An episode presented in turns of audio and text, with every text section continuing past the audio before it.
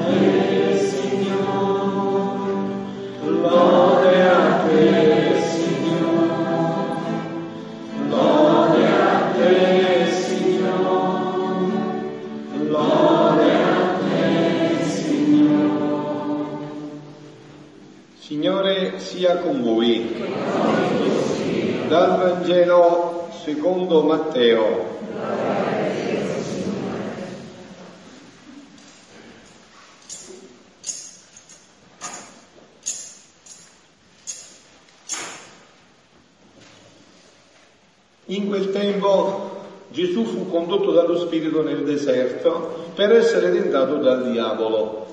Dopo aver digiunato 40 giorni e 40 notti, alla fine ebbe fame. Il tentatore gli si avvicinò e gli disse, se tu sei figlio di Dio, di che queste pietre diventino pane. Ma egli rispose, sta scritto, non di solo pane vivrà l'uomo, ma di ogni parola che esce dalla bocca di Dio. Allora il diavolo lo portò nella città santa, lo pose sul punto più alto del tempio e gli disse, se tu sei figlio di Dio, gettati giù. Sta scritto infatti, ai suoi angeli darà ordine al tuo riguardo ed essi ti porteranno sulle loro mani, perché il tuo piede non inciampi in una pietra. Gesù gli rispose, sta scritto anche, non metterai alla prova il Signore Dio tuo. Di nuovo il diavolo lo portò sopra un monte altissimo e gli mostrò tutti i regni del mondo e la loro gloria e gli disse, tutte queste cose io ti darò se gettandoti ai miei piedi mi adorerai. Allora Gesù gli rispose, vattene Satana, sta scritto infatti il Signore Dio tuo adorerai, a Lui solo renderai culto. Allora il diavolo lo lasciò ed ecco gli angeli si avvicinarono e lo servivano. Parola del Signore. Siano lodati Gesù e Maria. Per noi che abbiamo vissuto questi due giorni pieni di grazia e di ritiro, la parola ci ha nutrito abbondantissimamente, quindi adesso stasera l'umilia non sarà eh, ricca di parole, sarà più tempo per la preghiera. Concludiamo queste due giornate proprio con degli spunti importanti per ricapitolare quello che ci siamo detti e per programmarci questo stupendo tempo di grazia che è la Quaresima. Questi 40 giorni di grazia che la Chiesa ci fa costruire un tempo di deserto come Gesù per prepararci alla pienezza della gioia. E lo facciamo subito entrando nella parola di Dio. Dalla prima lettura del libro del Genesi si comprende con chiarezza come il serpente che nell'Apocalisse, come abbiamo detto stamattina, l'abbiamo sviscerato fino in fondo, ce lo definisce chi è Satana, il diavolo, come Satana inganna l'uomo, cioè gioca su un punto fondamentale. Sa che l'uomo nel cuore ha un anelito infinito di gioia, perché Dio ci ha creati per la gioia, per la felicità. Perciò avete sentito subito che dice poi Signore Dio piantò un giardino a Eden e ritornò con l'uomo, cioè lo mise in un paradiso terrestre, in una felicità terrestre che continuando a crescere sarebbe diventata celeste per tutta l'eternità. I padri della Chiesa dicevano che il paradiso terrestre confinava con quello celeste, un piccolo salticino e ce l'avamo dentro. Ma eh, Satana ha saputo come andare a toccare l'uomo, lo è andato a toccare nell'anelito di quella felicità che deve proseguire per tutto il tempo, per l'eternità. Cioè gli ha detto tu devi diventare Dio, perché l'uomo, se voi state attenti, anche voi tutti abbiamo nell'anelito questo, vogliamo essere come Dio ed è giusto, perché noi per questo siamo stati creati. Dio si è fatto uomo perché l'uomo torni a essere Dio. Perciò si è creato così, ha fatto così l'uomo. L'uomo, Dio si è fatto uomo perché l'uomo torni a essere Dio. Questo è il capolavoro profondo e su questo punto Satana è andato a lavorare. Questo è stato il lavoro che è andato a fare Satana. L'avete sentito? L'ha portato nella fretta l'uomo, gli ha detto, Dio ha detto che non devi mangiare di là perché è invidioso, perché se tu mangi tu diventi come lui. E Sata e l'uomo è caduto in questo tranello. Ma vedete che qua ancora non era il guaio, eh? L'uomo poteva ancora recuperare. aveva sbagliato gravemente, ma poteva ancora recuperare. Basta che faceva quello che dice il Salmo.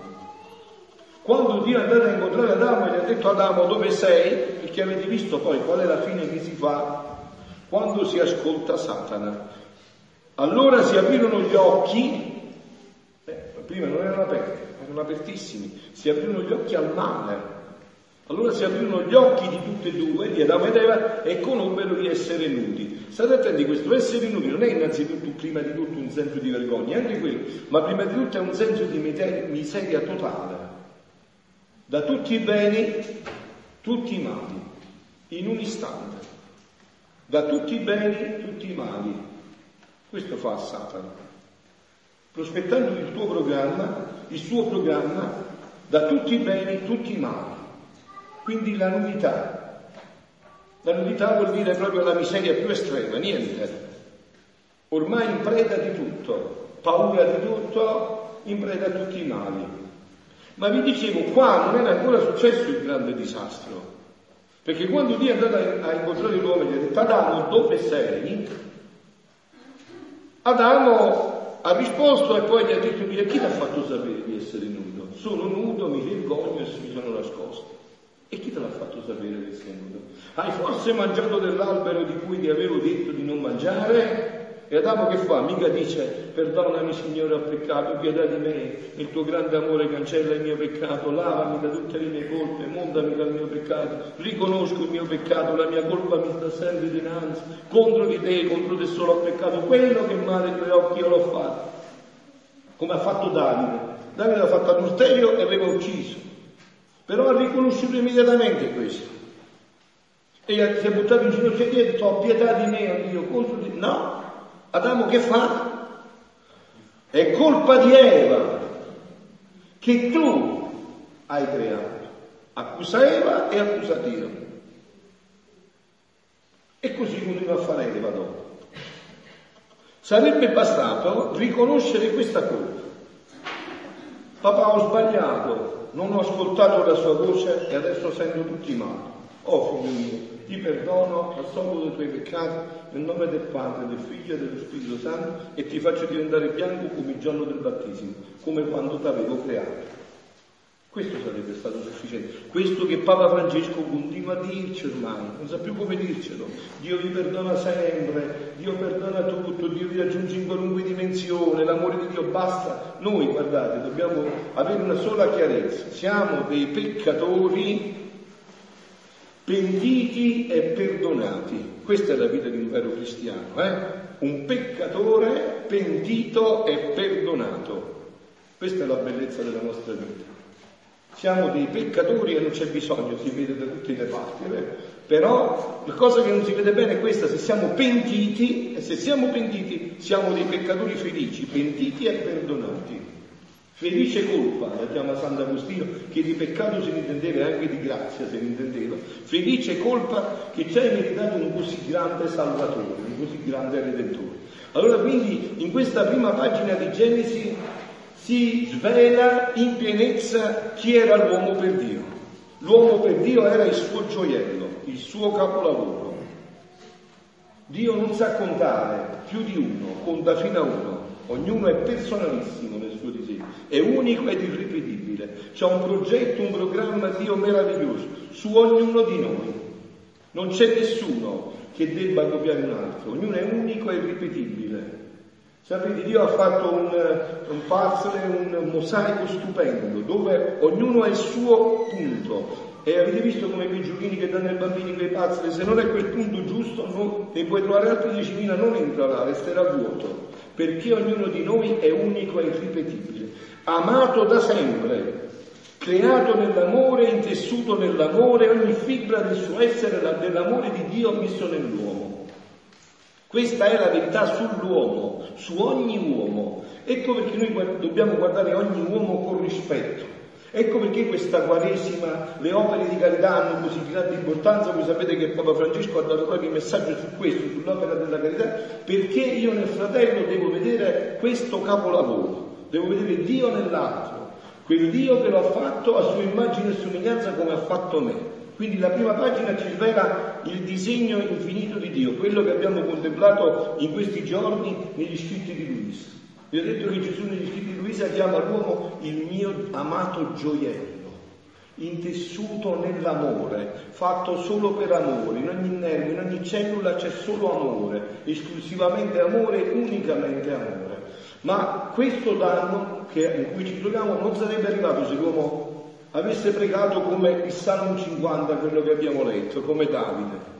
Signore ho sbagliato, abbi pietà di me.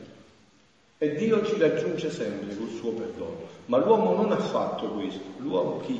Di quale uomo parliamo? Io e tu. Di quale uomo parliamo? Io e tu non abbiamo fatto questo. E ci troviamo qua.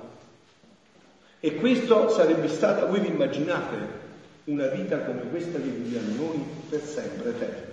Così. Eh? Che paura, eh? Eterna per sempre. Con gli acciati, i denti che se ne cadono, i capelli che cadono, la stanchezza che arriva, la, il dolore di chi risucchia per sempre. E questa era la condizione in cui ci eravamo cacciati e non sapevamo né potevamo uscirne. Ed ecco la seconda lettura. Arriva chi? L'unico Salvatore dell'uomo, Gesù Cristo, il Dio fatto uomo. Nessuna salvezza fuori di Gesù Cristo. Lui è il Salvatore. Non vi fidate di niente se non c'è Gesù Cristo. Lui è la via, lui è la verità, lui è la vita. Perciò il Papa ha detto, ah siccome portate il telefonino, è stato bellissimo, il Papa è, è molto pittoresco anche nelle sue espressioni, mentre diceva questo, diceva, hai visto quando toccate, dimenticate il telefonino e scappate a casa per riprenderlo, fate così anche per la Bibbia o per il Vangelo dimenticate il Vangelo, non esco senza del Vangelo, non vado a riprendere. Cioè col telefonino invece la prima preoccupazione, dove ho messo il telefonino? Dove sta il telefonino? Dimenticato il telefonino. Come faccio senza telefonino? Come facevo prima? Quando non c'era il telefonino. Ma invece con la Bibbia no. E qual è il grande problema? Non entriamo più nella parola, non crediamo alla parola, è Gesù Cristo la via, la verità e la vita, è Lui l'unico salvatore dell'uomo, fuori di Lui non c'è salvezza e Lui è venuto, ma non è venuto solo per salvarlo l'uomo, cioè per mettergli un po' dei cerotti dove era stato ferito. Gesù è venuto perché vuole che l'uomo ritorni così come era stato creato. Questo è l'annuncio che abbiamo contemplato in questi giorni. Dio è venuto, Gesù è venuto perché l'uomo gli deve ritornare quel gioiello meraviglioso che era stato creato. E dice esplicitamente negli scritti di Luisa, il lungo e largo, non finirà il tempo se io non riavrò l'uomo nelle mie mani come lo avevo creato, non finirà. Non mi arrenderò, per me il tempo è come un punto solo, i secoli sono come un punto solo, non mi fermerò, è decretato, è stabilito, è sancito nel consistorio della Santissima Trinità, l'uomo mi deve ritornare nelle mani come mi è stato creato. È di questa speranza che dobbiamo riappropriarci non delle false speranze.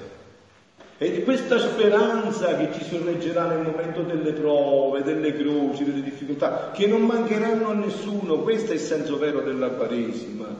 Non si approda, ha detto nell'altra catechesi scorsa, sempre con quelle espressioni pittoresche, Papa Francesco, non si va in paradiso in carrozza, non si va col Boeing 747 o con la navicella spaziale in paradiso. L'unico mezzo per andare in paradiso, nel senso di quello non si va, è la croce, no? Signo vincis, con questo segno vincerai.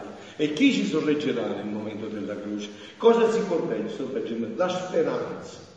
La speranza che questo regno non solo è già quello che dovrai attenderti di là, ma è quello che verrà anticipato di qua, e così Dio, così Gesù non si, non si stancherà, girerà. Vedete, c'è un appello, l'appello che, che fa Gesù eh, per questo regno della divina volontà, dove dice io manderò mia mamma e mia mamma girerà tutto il mondo, andrà bussando porta per porta, casa per casa, fino a che l'uomo deve disporsi a ricevere questo dono, il dono non si fermerà. Ecco anche il senso di, questo, di, questo che, di queste apparizioni vere della Madonna, no? dove è proprio questo, la Madonna andrà bussando casa a casa perché l'uomo deve riaprirsi a questo disegno meraviglioso. E allora noi che dobbiamo fare? Che, che, che cosa dobbiamo fare in questa Quaresima? Voi sapete che la Quaresima ha quel trittico famoso che è il il capisaldo di tutta la tradizione della Chiesa, no? la, la, preghiera, il digiuno e le opere di carità. No? Questo trittico questo, sono dei, eh, dei mezzi, degli strumenti che devono fare che cosa? Devono liberarci da tutto quello che ci intasa dentro e che non permette di farci riempire di questo dono. Vedete, è la stessa cosa che avviene adesso con l'Eucaristia, no? Che cosa avviene adesso tra poco? Io impongo le mani sul pane e vino, pronuncio delle parole e quel po' di pane e quel po' di vino diventano il corpo e il sangue di Dio. E dico sempre che lo metti nello stomaco dove metti la pasta asciutta a mezzogiorno, nello stesso punto. Entra là dentro Dio un Dio infinito, eterno, immenso, che entra nello stomaco e mischia il suo corpo col tuo corpo e il suo sangue col tuo sangue. Ma quando entra Dio dentro, entra con tutto se stesso, corpo, sangue, anima e divinità, entra con tutta la sua volontà dentro di te. Se la tua volontà è disposta, si dispone a farsi agglutinare, assorbire dalla sua, la, L'Eucaristia non dura 10 minuti o 15 minuti fino a quando dura le specie, ma dura 24 ore su 24 e per sempre, perché la tua volontà è sempre disposta a essere una con la volontà di Dio. Ma già che per noi non è così e si vede, perché poi i riflessi di questo si vedono nella vita, no? Se vivi così vivi da Gesù, quindi sei paziente come Gesù, umile come Gesù, no? Se, ma già che questo non avviene perché la nostra volontà Appena entra la volontà di Dio, dice ok, sei venuto, adesso però come sei venuto vattene, lasciami nella mia volontà, fammi vivere i miei programmi, fammi vivere le mie idee, fammi vivere i miei spazi, perché se no l'Eucaristia passerebbe un'Eucaristia per ribaltarci la vita. Beh, se noi facciamo il corpo e il sangue di Dio, se lei è venuto corpo, sangue, anima e divinità, quindi se oggettivamente c'è tutto vuol dire che soggettivamente manca qualcosa, dico bene dico giusto eh, manca soggettivamente qualcosa, no? Quindi è da parte nostra che manca la faccenda. Quindi che cosa avviene? Questo avviene, che questa volontà di Dio ha decretato ab eterno che l'uomo doveva vivere della sua volontà per essere felice nel tempo e nell'eternità.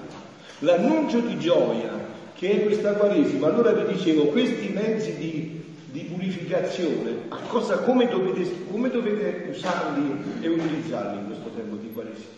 Così, quale, qual è? Se uno che fa sul serio, si mette a suo cospetto e dice, Signore, quali sono i mezzi che più velocemente fanno dimagrire la mia volontà umana e fanno eh, crescere la tua volontà divina dentro di me? Cosa mi aiuta? Il digiuno? Mi concentra più nella preghiera, mi fa sentire eh, più in contatto con te e meno in contatto col mio io, con me stesso, la preghiera più profonda, la parola di Dio, come ha detto Papa Francesco, nutrirsi continuamente, costantemente della parola di Dio per noi poi, figli della unita insieme a questi meravigliosi scritti di Luisa, Cosa mi aiuta a morire a me stesso? Andare nell'ospedale a visitare gli ammalati, nel carcere a visitare i carcerati, a dar da mangiare agli affamati, a dar da bere agli assedati. Tutto questo insieme mi aiuta sempre più a, a dispormi a ricevere questo dono della divina volontà che deve rientrare nell'umanità. Perché questa è la gioia, capite? Chi, nutre, chi si nutre a questa parola, chi conosce poi insieme a questa parola insieme alla parola di Dio gli scritti di Luisa Picarretto, ha nel cuore questa gioia, ha questa tensione, attende che questo regno prima o poi deve arrivare nell'umanità, non può non essere tutto questo. E nel brano del Vangelo, quella prima tentazione di Adamo ed Eva viene riproposta a Gesù.